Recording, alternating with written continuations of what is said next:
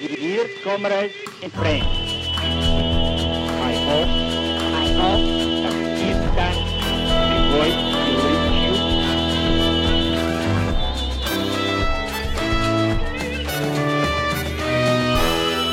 You're listening to Red Flag Radio. We're recording the show on Indigenous land that was stolen and never ceded, that always was and always will be Aboriginal land.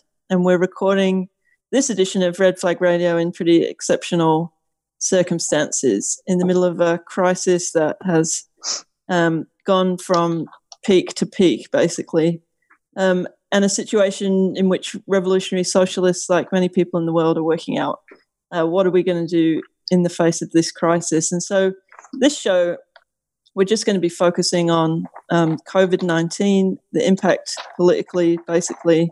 This is not a medical advice show, so please don't uh, take any advice from any of us. on that front, you should do your own research. Obviously, I'm joined by Liam Ward. We're in different rooms because we don't want more. We don't want the wards uh, to come into contact with each other, infect each other. That would be terrible, Mm. um, or anyone. So we're doing this uh, using Zoom technology. So if it sounds a little less fluid than normal, that's why. So Liam Ward is producing the show, and we're joined by Louise O'Shea, who's been on the show before, and um, for the first time on Red Flag Radio, Sandra Bloodworth, who is um, former editor of the Marxist Left Review, a writer, historian, and socialist activist that I'm sure many of you will be familiar with. Um, I would also say before we get into it, we're recording this podcast uh, at about 7.15. The time is now on Tuesday, the 17th of March. Um, happy St. Patrick's Day. Uh, but Mm. things may have changed. I'm sure no one is really celebrating, but things may have changed obviously by the time you get to listen to us. So we will be talking about how things are now. And the rapidity of this crisis is quite staggering. It has honestly felt to me, even today, like today was a week long or two weeks of normal politics in one day. And things obviously are changing very quickly. So here we are, and we'll do our best. Um, so let's start with sort of where we are right now, what's been happening. Um, Sandra, can you give a bit of an overview of kind of where things are? And we're focused really mostly in Australia because we're an Australian podcast um, with the crisis and the kind of political response that's been developing and the kind of obvious points um, in that so far. Hmm Well, I think you get a sense of the depth of the crisis already that's been caused by the Morrison government's absolute, complete lack of any empathy with people, just like in the bushfires, totally incapable of responding on a humane level. Uh, more worried about business profits and f- shoring all that up. So I think you can see the depth of it that today we've had 2,500 doctors sign on to a call to the government to step it up. These are the people who traditionally have been the whole support base politically, socially for Liberal governments, and they're absolutely up in arms. That we have, and it, it's absolutely such a um, illustration. I think the crisis around the virus has brought out everything about capitalism, why we say capitalism can't provide for humans and has to be overthrown. When you think about how people in Wuhan and all through Hubei and other cities in China suffered being locked down, dying in their thousands, terrible conditions. And the whole argument was might be draconian, it's necessary. Australia had a travel ban against anyone trying to get here. Um, and so we have time to prepare. And what have they done? They've done nothing. We have, we've got all these people who need testing. The doctors are saying, test, test, test. They only started a few days ago setting up testing clinics. And then when they put some money in, 100 testing clinics for the whole of Australia, just as the, the level of um, people being worried, people actually coming in positive is escalating. So just as that's starting to happen, doctors are actually finding they have to restrict even more who they are prepared to test because there's not enough equipment. The doctors haven't been provi- provided with any protective equipment. I knew of a doctor in a hospital last a, a few days ago and people were being tested positive. No doctor, no staff in the hospital could be given a mask because there just aren't any. The most simple preventative me- methods to try to slow the crisis, the, the spread of the virus down, to protect people, and all the rest of it. And so then you just look at the hypocrisy of Morrison that you know was on display in such you know equal proportions during the fire that they they had the travel ban on China, and well before Italy was a epicenter, they had South Korea was an epicenter, and they just would not put a travel ban on there because, of course, it's more of a trading partner, and they're so worried about bosses' profits because China's been closed down. So, you know, they've got bans on everywhere. They're talking about the crisis. On the other hand, they're saying, you know, until last Friday, mm. Morrison was saying, everything's great, people. We're going to go fine. Just go about your business. Yeah, go to the football. And he, um, and the Andrews Labor government is no better. That people were flown here from Italy, a country everyone locked down, people not even allowed to leave their houses, and the Grand Prix drivers and everyone brought here from that epicenter to Australia. And it wasn't until people uh, actually tested positive, had been wandering around the city, staying in hotels, co- possibly contaminating people on the, on the track, that drivers started making a fuss publicly. And eventually they were actually forced by public opinion to close it down after hundreds and hundreds of people had gathered at the gates. So to, to go into the thing, and then they're all being told, no, we're not allowed in because they're banning us. And you'd have to think that some of the reason for the delay was that Grand Prix, but also Morrison's evangelical, lunatic, right wing mm. uh, um, church, the Hillsong, they had a mass gathering over the weekend, which I see they kept quite quiet in the end. But um, as soon as that was over, it was like, oh, now nobody can meet. People got to do this, that, and the other. But of course, while they're locking everything down, they will not close down workplaces and things, and they will not provide the money that's needed for workers to be able to go into quarantine if they're needed. So, again, it's another element in which this, the virus is probably spreading much more than we know because people simply are not in an economic circumstance to do it. Then presumably we might talk about some of the details of the economic package, if you like, in a separate sort of, um, you know, mm. put that all together. At the moment, yeah. I think putting it in the context of how we've got a system that nobody that has any power will do anything unless there's profits to be made out of it.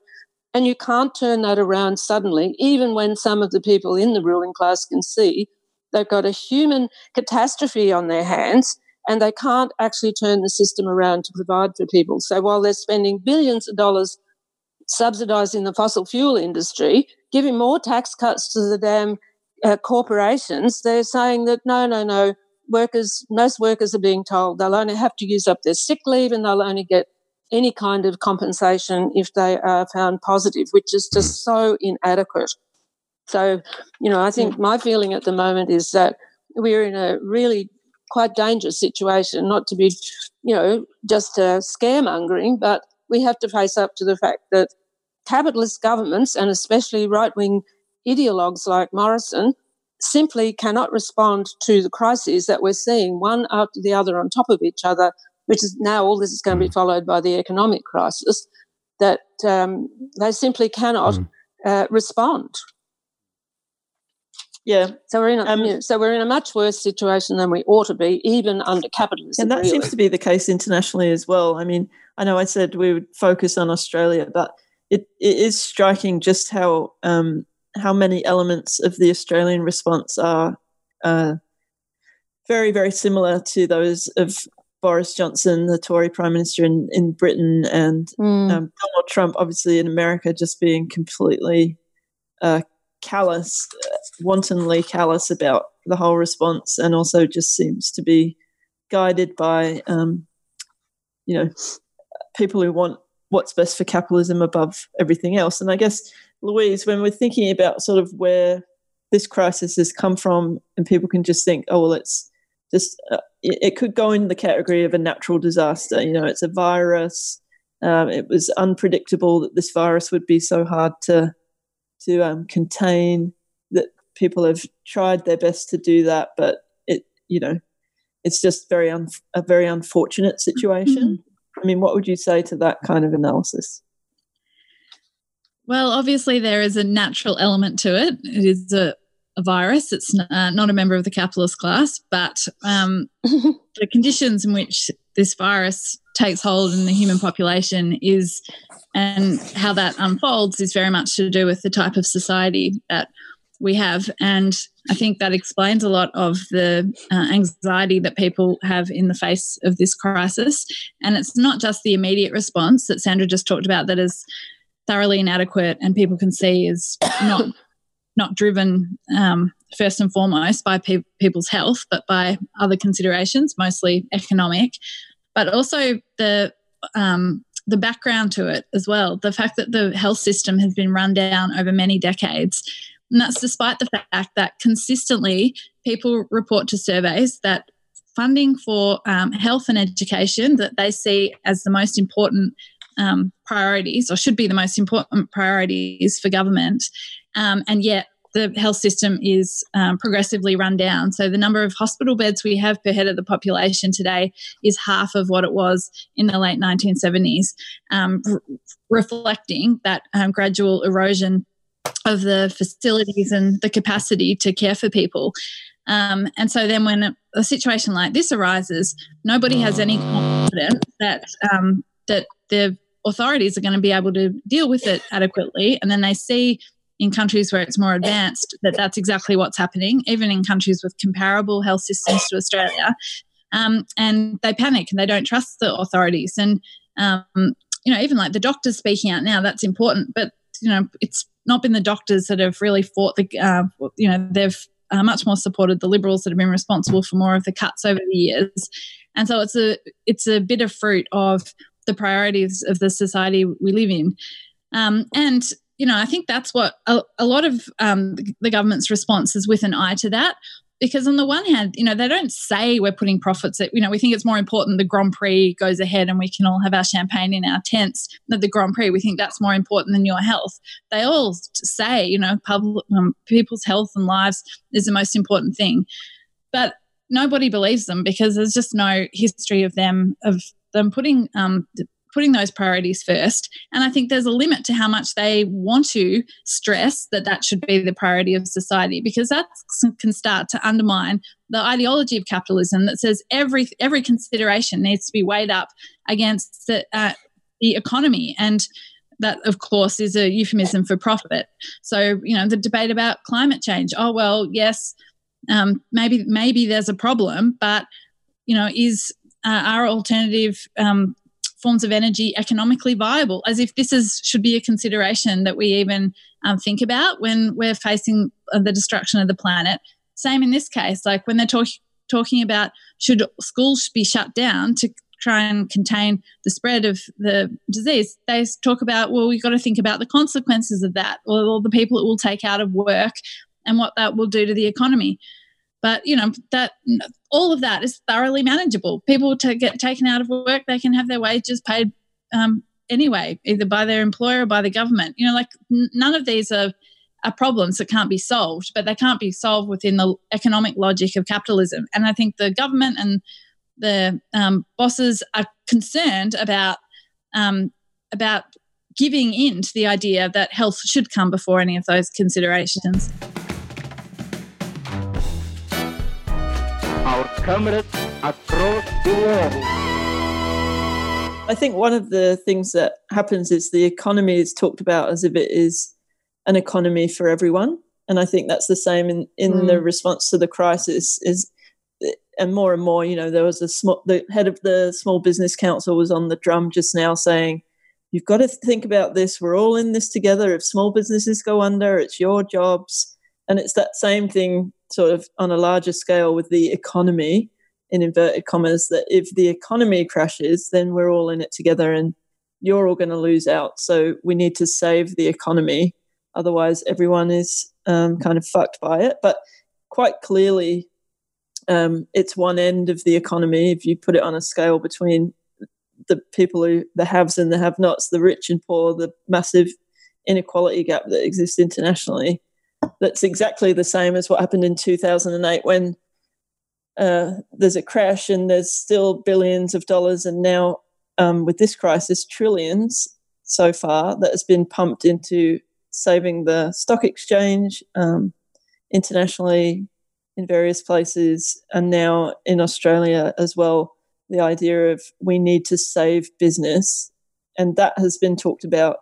In fact, probably if you looked at the at the if you did a sort of search of the terms that politicians have used, I reckon they've said saved business more than they've said saved lives in the course of their announcements. And the very first thing was the um, the stimulus package was the first thing that they basically announced in response. So, Sandra, do you want to talk a bit about some of that economic logic, or it doesn't? It's mm. not logical for us, but the logic of the system in that way.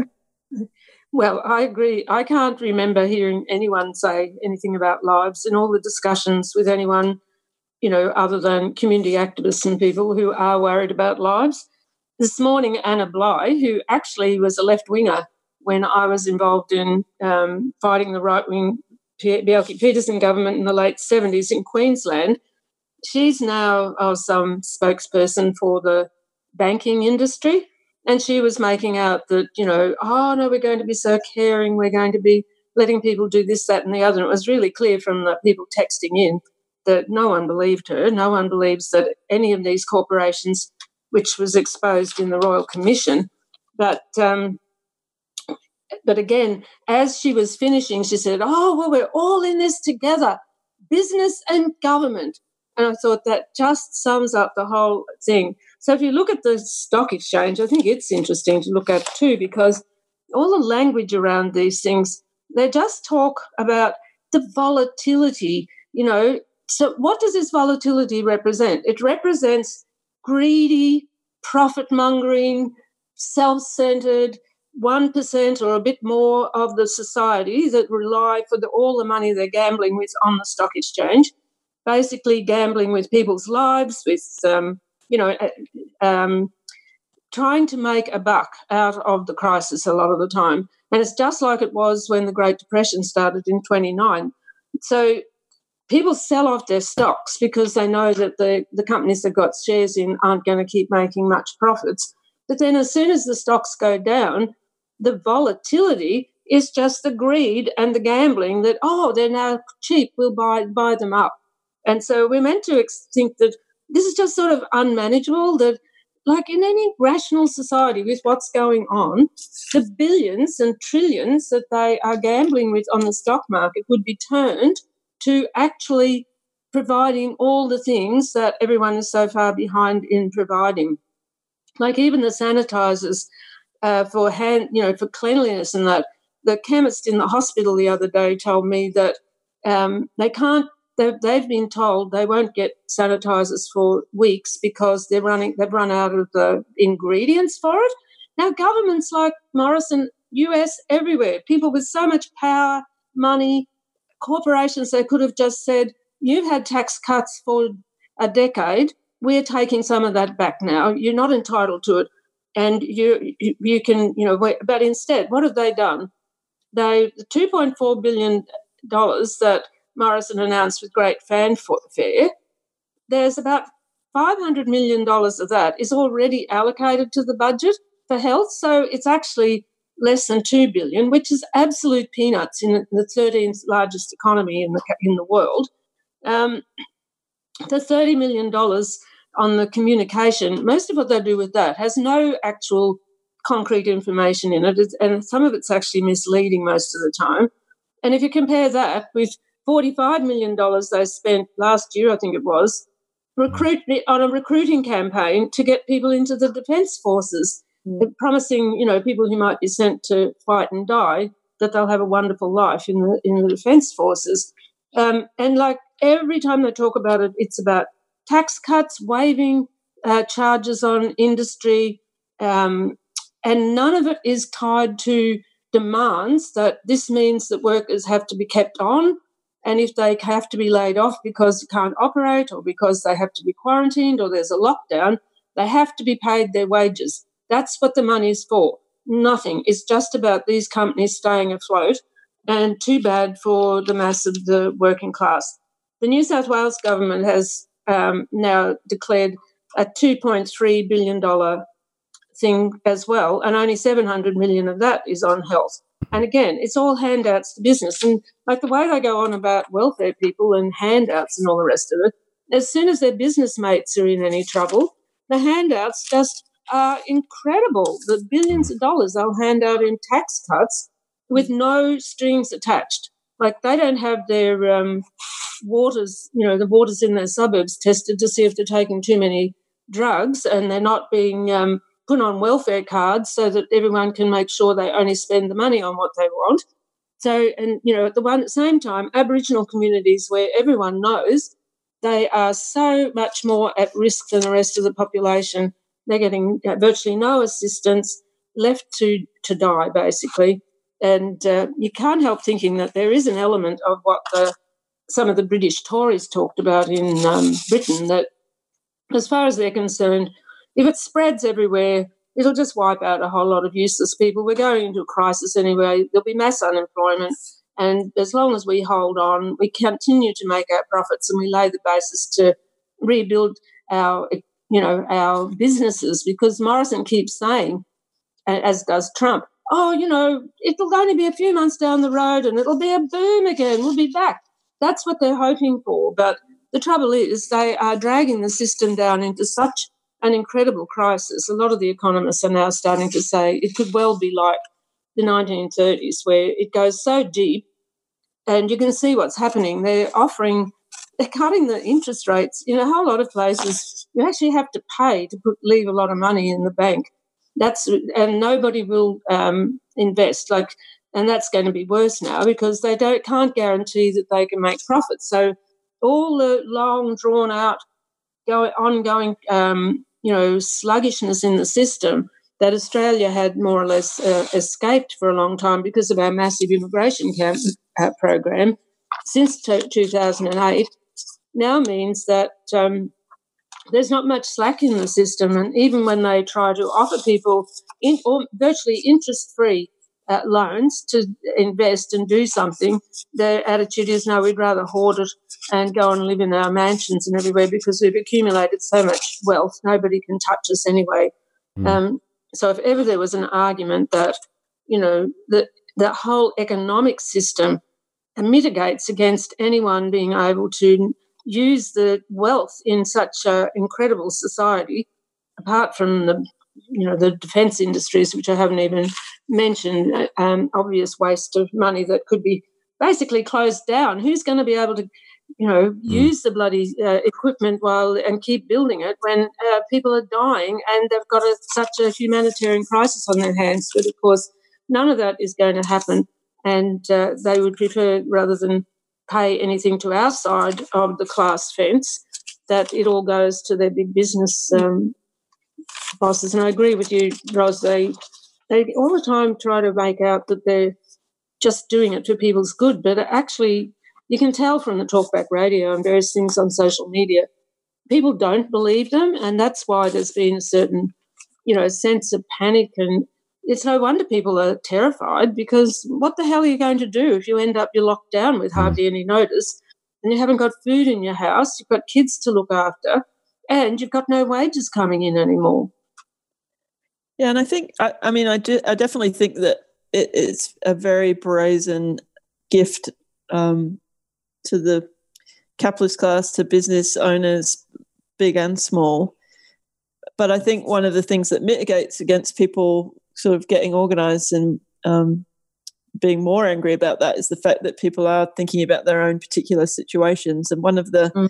Things in Australia has been a very slow response in terms of workplaces and the stories that we've been hearing about people at work, um, people in public facing roles, as they're called, you know, that you have to see thousands of people a day in some cases, like uh, pu- public transport workers, for example, and there just being no hand sanitizer, um, no cleaning going on, um, break rooms with no sinks, even. And then in schools, teachers as well talking about the fact that these are gatherings of more than 500 people um, that are still open. And again, mm. teachers don't have places to wash their hands, even, or supplies of hand sanitizer, or any of the basic stuff that if you're forced to be in a situation where you're coming into contact with people, would be the bare minimum. So, do you want to talk a bit about some of those kind of workplace issues, the fact that schools and universities are still open, and uh, one of, I mean, there's a there's not as much resistance as we'd want, obviously, but there are little pockets of things happening in people's workplaces, and uh, there's a number of us who work. Uh, well, I work at RMIT University. Um, one of the issues there has been uh, trying to trying to build up momentum. Firstly, to get the university to uh, commit to paying casual staff in the event of a shutdown, um, and then of, mm. of, course campaigning for a shutdown itself. What we, one of the things we've received is uh, it's come from the government really, but it's been quoted back at us from various vice chancellors is that universities are what they call quote an essential service, which was news to us. I mean, we're not paramedics, we're not you know like apparently it mm. really matters that my 9:30 film class happens. You know, this is detrimental to society if the 9:30 cinema class doesn't happen. Um, but I think you've always thought so, Liam. it was detrimental to my ego if it doesn't happen, but it's not. so I think what we're seeing there is that I think the state and federal governments know that in terms of schools and universities, actually, that there's sort of linchpin. You know, they they need to they need to maintain the semblance of normality uh, by keeping mm. those things going.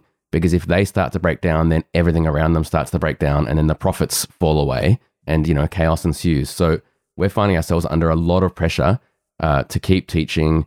I mean, for weeks now, for weeks, the advice from vice chancellors is in the face of a global pandemic t- has been to teachers at universities just wash your hands and keep teaching. You know, get in that classroom, keep teaching. It's only been in the last 24 to 48 hours that we've started to get some kind of movement from universities to say, oh, okay, well, we'll shift stuff online. You know, we'll, we'll think about that. But even that's being stalled and dragged out. Um, so it's, I think in that sense, it's, yeah, it's, it's a sort of a linchpin uh, industry. The resistance that's happening in my workplace has been really amazing, though. We've had uh, some of the desk staff people who are sort of forward facing, you know, a foot away from students with no barrier between them. Uh, these are the people who students can rock up to and ask for help. Uh, some of those people on Monday morning uh, refused to staff the desks, even though the university management was saying you have to do it. Uh, they refused to do it, and mm. which caused the management to have a crisis meeting at nine thirty. Uh, hadn't been resolved by three thirty, so they had another crisis meeting, and then management caved and said, "Oh, look, okay, fuck it. the the desks are closed for in for the foreseeable future." That then spread. That was only one little pocket of the student services area. By the next morning, the gossip had got around, I guess, and that had spread right across the university. So this afternoon, mm. if you walk through RMIT, there wasn't a single, uh, you know, forward-facing student support desk that any student could actually go to because all of the staff were refusing to be shoved a foot away from total strangers and be spat on. Yeah, I mean that that the universities are such massive employers and international students, and obviously the export industry that is um, higher education, further education in Victoria in particular, or actually all, all forms of education. It's such a massive part of the economy. Again, that that term that's supposed to sort of suit us all. Um, there's a real reluctance on the part of university managements to um, to just call it and say this is a public health risk. And that I think is even more so in the case of public schools. I mean, some private schools have already just said, okay, we're mm. we're shutting down. We don't want to carry the risk. Is more their thing, I think.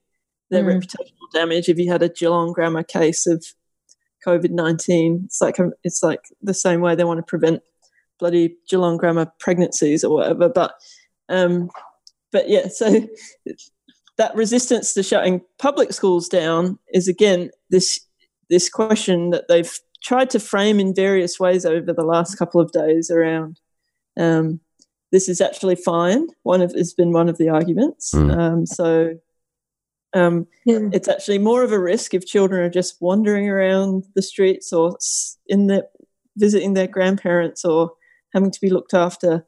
In fact, we're doing a service by keeping the schools open. That's been one of the arguments. Mm. Um, and then the argument that if there are health professionals whose children are at school and then they close the schools, then those health professionals won't be at work and nobody wants that. As if there's no other way of looking after children apart from putting them in schools. Mm. But that does really point to the actual reason behind mm. it, which is as soon as schools close, there will be this pressure on on workplaces. So, I mean, Louise, there's tons of industrial issues. There's the school closures. There's childcare. You can really start to see how these things linking together are a threat um, to the system because of the impact of this virus. And they're desperately trying to mitigate against all of those, again, economic um, factors that um, are starting to unravel, really. Yeah, I mean, the worst case of that is in Britain, where Boris Johnson has come up with some theory about herd immunity that if all kids go and go to school, it's better that they might all get it. Um, then they'll build up some immunity, which is just well, a it's got no basis in science. It's fucking barbaric. Mm. Yeah, and b it's it's um, means yeah, let's take this one part of the population and and infuse them with this condition, and then that that how reckless that is because that can so easily spread. And that's just an example. They haven't even come up with some even sympathetic reason for keeping schools open. They just you know, haven't even bothered to really hide the agenda there, which is disgraceful. Um, but yeah, I think like um, this crisis, like any crisis in society, it just becomes another um, forum for for the arguments of you know each side of the class um, struggle. And you know the bosses have been right right in on it from the get go. You know, and they've got their huge handouts. They've got the government you know, their beck and call, and they've used it to go on the offensive, you know, amazingly against workers' conditions. So the so many in the um, hospitality industry have said, well, the problem, the yeah, it is a problem. We have all these casuals, and they're not going to get paid if we have to shut down. But the only reason we have all these casuals is because the unions demand too, um, you know, too too much for permanent and uh, permanent employees, permanent part time, that we can't do it, um, which is just you know, outrageous. Like we have people in these shitty conditions that have put, put them in jeopardy in the face of this crisis because they won't accept a low enough living standard, you know, in the normal times. Um, and they're on the offensive. But, you know, the problem is, I think, like it's really admirable and um, excellent The workers are just organising themselves in various places because they're, they're so concerned about the situation. But you know, the unions have not been giving a strong enough lead, and even if they had been, after so many years of absolute passivity, you can't just suddenly um, generate a collective response out of nothing. Um, and I think that's part of the tragedy a, a bit as well of the panic buying. It's got a certain rational side to it, but it also kind of indicates that people's first instinct isn't, well, what are we doing to to fight this, fight back and stand up for our rights in the face of this crisis together. It's, oh my God, no one's going to look out for me. I've got to like at least stock up on canned tomatoes or whatever. Um, and that's, you know, that's um, one of the many, I guess, uh, unanticipated consequences of having a union movement that just hasn't been willing to take up any serious fight for so many years. Whereas the fact that there are people organising in various places, especially in schools and universities, because they're in a most dangerous position, um, shows that you know there's there there is a will for that, and there and that is just a springs eternal because workers can see like there aren't individual solutions in the face of something like this. They need to um, fight together, and pretty much. And you see every problem the government puts up, you know, like oh well, the the it might keep health workers away from work and that will jeopardize people's healthcare.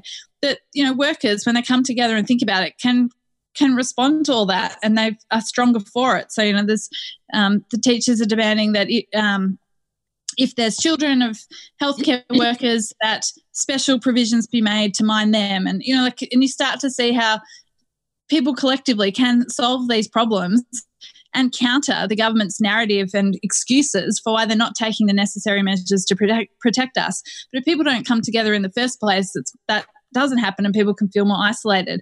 So I think it's um, very important that it's happening. It's a small, small scale, but you know, you can imagine if this was on a bigger scale, that this could be a time to win some gains. As it is, you know, the bosses are, are having a field day and making more, more of it um, than our side. Mm.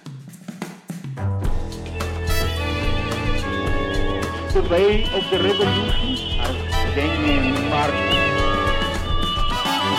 I think there is um, there is a lot more of the kind of people wanting to help each other than the news and mainstream media wants to portray as well, because it's a lot more clickbait to have a video of people fighting over toilet paper or whatever in a supermarket or queues outside a supermarket and those kind of things, and to make ordinary people look stupid and ridiculous and give that kind of impression than it is to say people are organizing, you know, teachers are organizing internationally.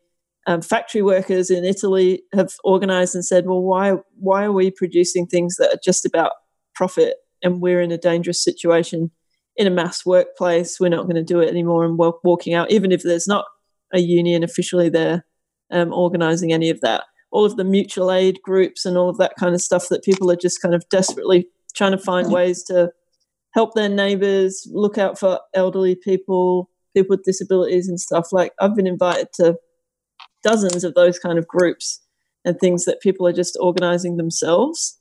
So it is that thing of the political question more broadly that the union movement as an organized movement that is supposed to represent working class people and the Labor Party for that matter as well, um, who are supposed to represent working class people offer nothing in this situation. They offer silence, they offer a few posts on Facebook, um, and that kind of thing. So, Sandra, I guess, you know, to people who are still thinking maybe the Labor Party might be some better alternative to, to Scott Morrison's kind of brazen um, right wing politics. I mean, they've just basically gone along with everything, right? Um, they're just like, I don't know, you can't imagine that anyone could be worse than Anthony Albanese. Even Kevin Rudd, who was an utter total grub in government, has come out attacking them, um, or actually attacking Morrison for, for not doing enough and being, you know, sort of being on the left of him, saying, you know, you have to go fast and you go hard. And what does Morrison do? He goes slow and stops.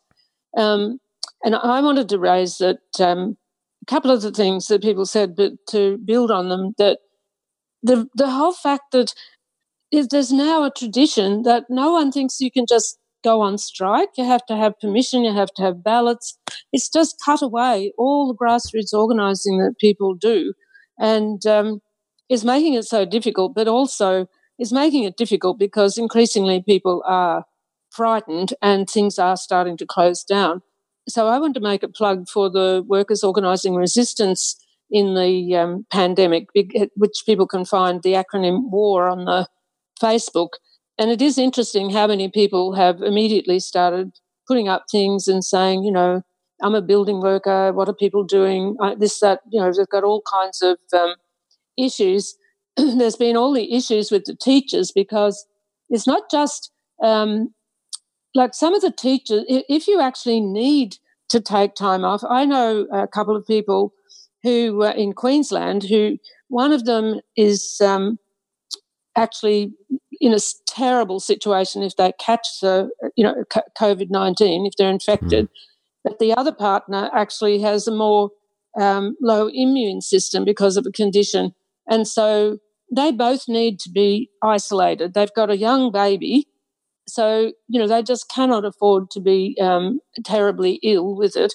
And like trying to get the union, the uh, head of the schools, the department, even to set up a classroom where one of them could uh, at least go to school until they got everyone organized and do classes from, you know, well away from the classes um, and use technology or, or even to zoom in.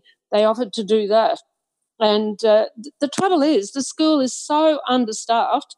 They have no tech person. There's no ability to be able to make a flexible, you know, start to bring people in to set it up.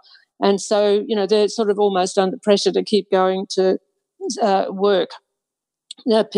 So, you know, the it actually all these things keep coming back to the the crisis in the system always reveals what's wrong with the system and why the organising on our side is so important. That without the unions, people are really now um, remarkably organising everywhere in neighbourhoods. There's Facebook groups just um, flourishing, people trying to work out how can we work together, how can we help each other. But that doesn't have the same strength as if people can identify as workers, which is why I think the war page and any organising that can happen about that can lay the future for when, um, as we start to come out of this crisis, people can be, you know, really wanting to actually try to get back some of what the bosses have taken away from us. But there still are things to win. Like I haven't got all the details at my fingertips. There's so much stuff to put, get your head around, but there is information flooding into that uh, group and other places about the people are beginning to win some conditions that bosses start to agree that they will pay some leaves in so people can lock down.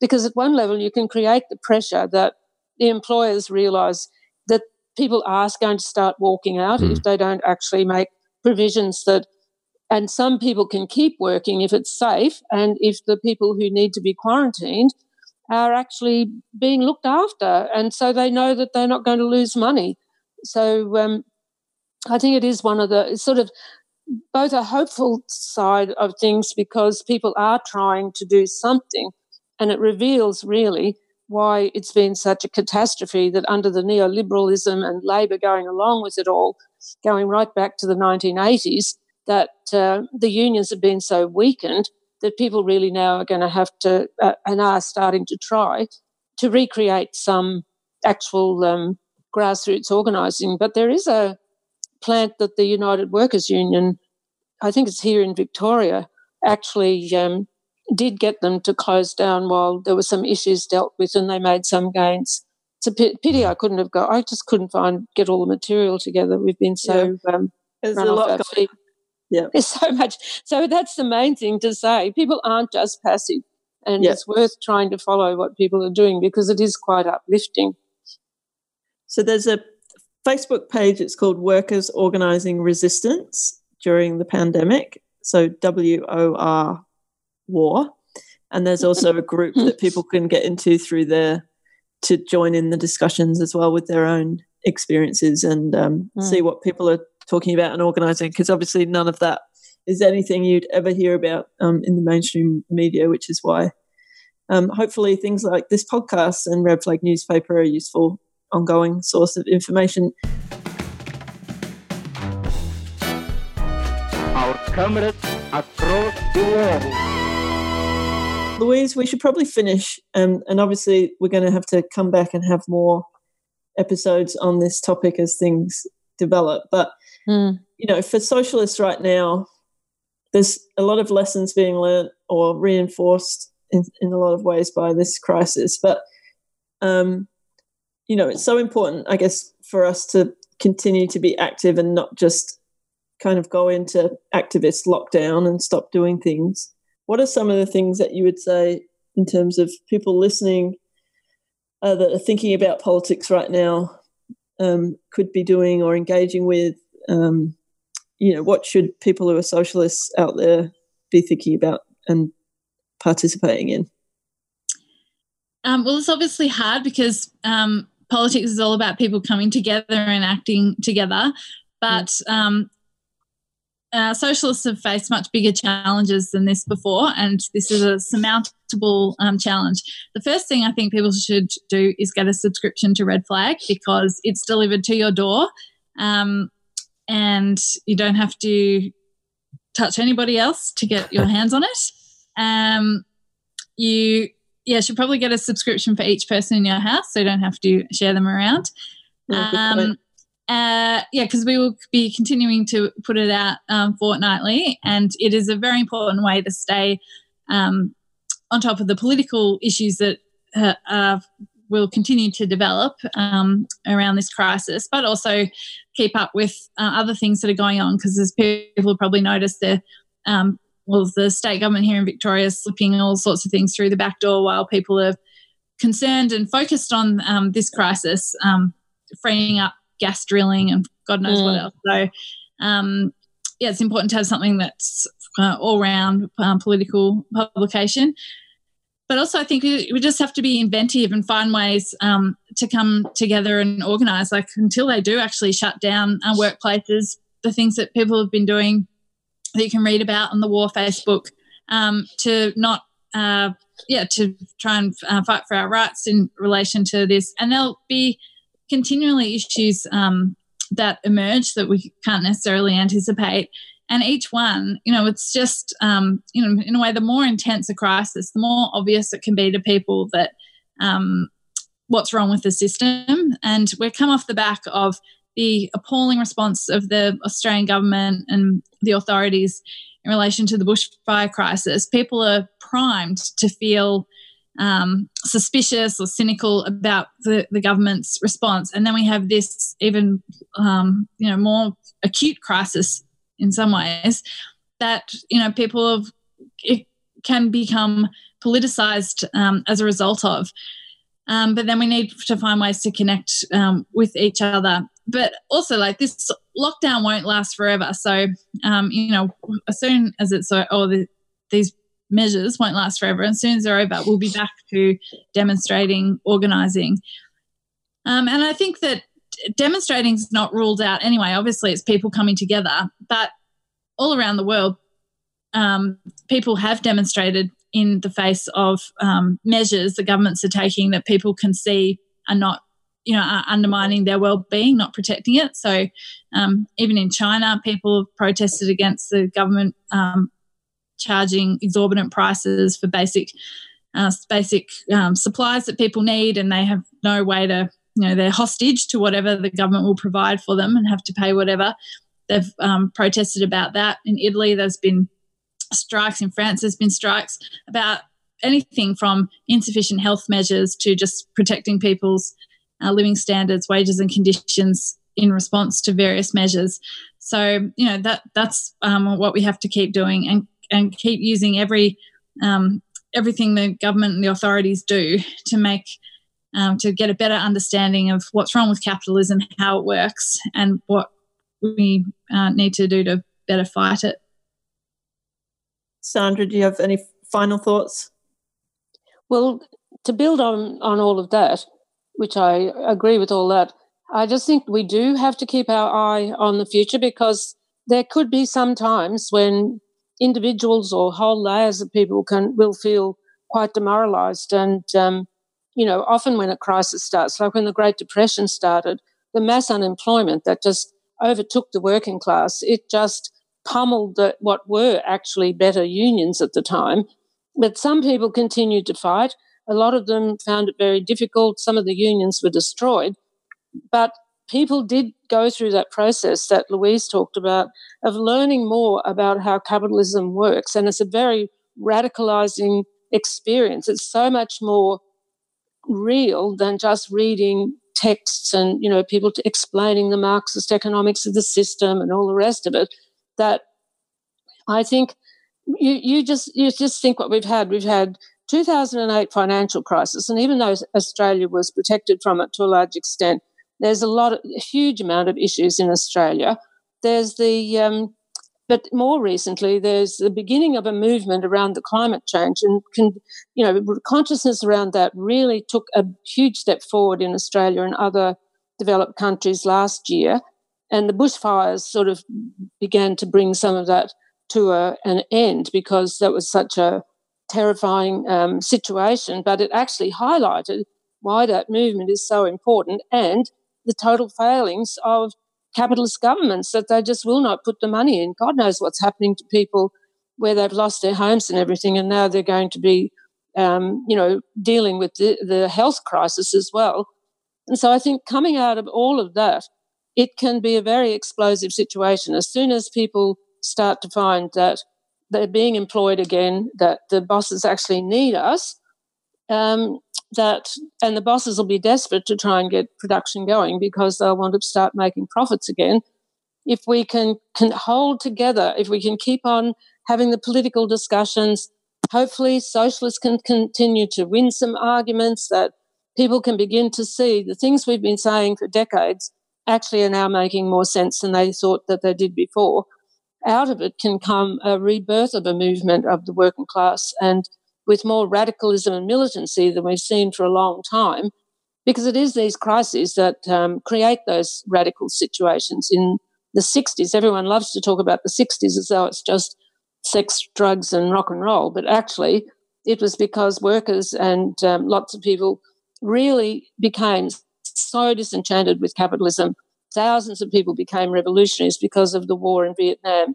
And this, this is a more complete crisis of the system than it mm. was then because there was no economic crisis at the time.